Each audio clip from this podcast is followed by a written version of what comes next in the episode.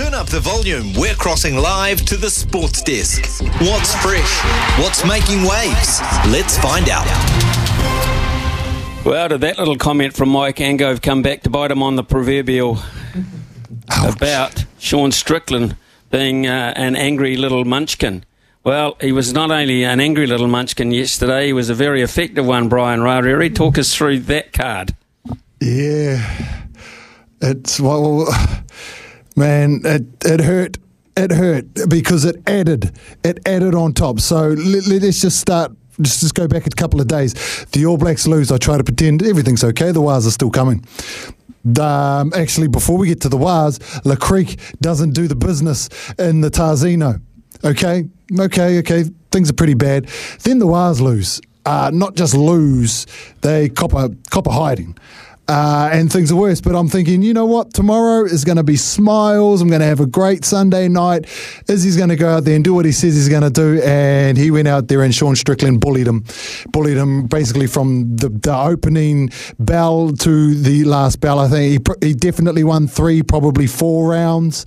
Um, knocked Izzy down in the late in the first.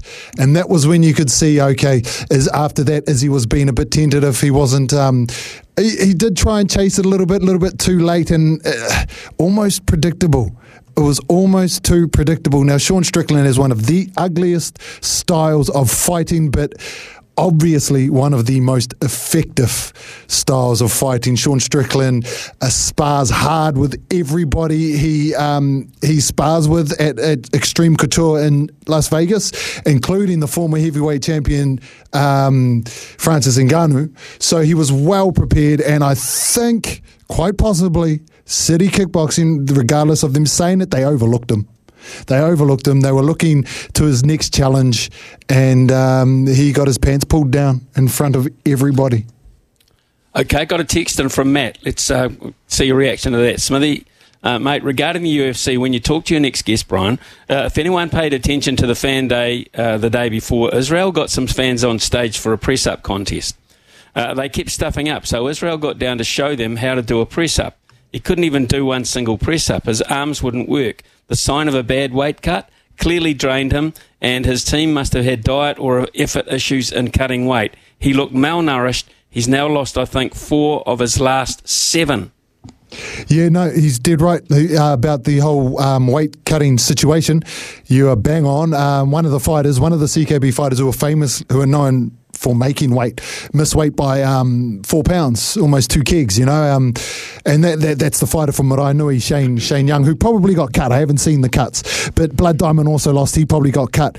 Now um, he's four of his last seven. Yeah, he has lost four of his last seven against the best fighters in the world. You know, so it's probably for people for people to lose to that to not be embarrassed about at all.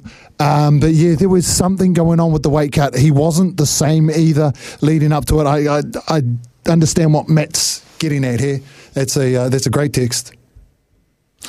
Pluses over the card? Any pluses for you? Yes, absolutely. So uh, the bad man Justin Tafa from Avondale absolutely slept Austen Lane, put him to bed uh, um, in the first round. Just a big overhand left. Um, I think being being a southpaw offers a lot of uh, issues for people against him you know, he had to throw it up like he was hitting a skyscraper, but he landed it.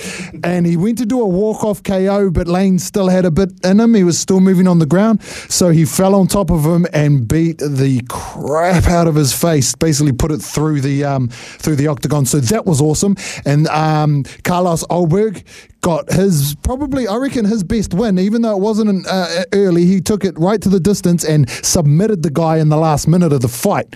Um, now, being from City Kickboxing, that, that's also really cool that he managed to submit someone because they get told they can't they can't do jujitsu or wrestle. So that was really cool. Uh, also, Tyson Pedro absolutely sparked the pleasure man, who um, Anton Turkalj, the, the Swedish guy, put him put him to bed early in the first as well. And um, City Kickboxing's debutant Kevin Jousset in the first also put his man to sleep with a rear naked choke. So there were three great highlights for me, uh, and three terrible, terrible losses. Blood Diamond probably cut again, and Shane Young probably cut after their um, after their showings in the octagon there.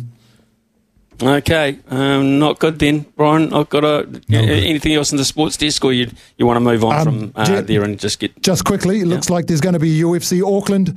Um, it'll be headlined by Dan Hooker. Kai Kara France will also fight on it. We'll probably get um, we'll probably get Justin Tafa's brother Junior Tafa, who's also a heavyweight in the UFC, on it.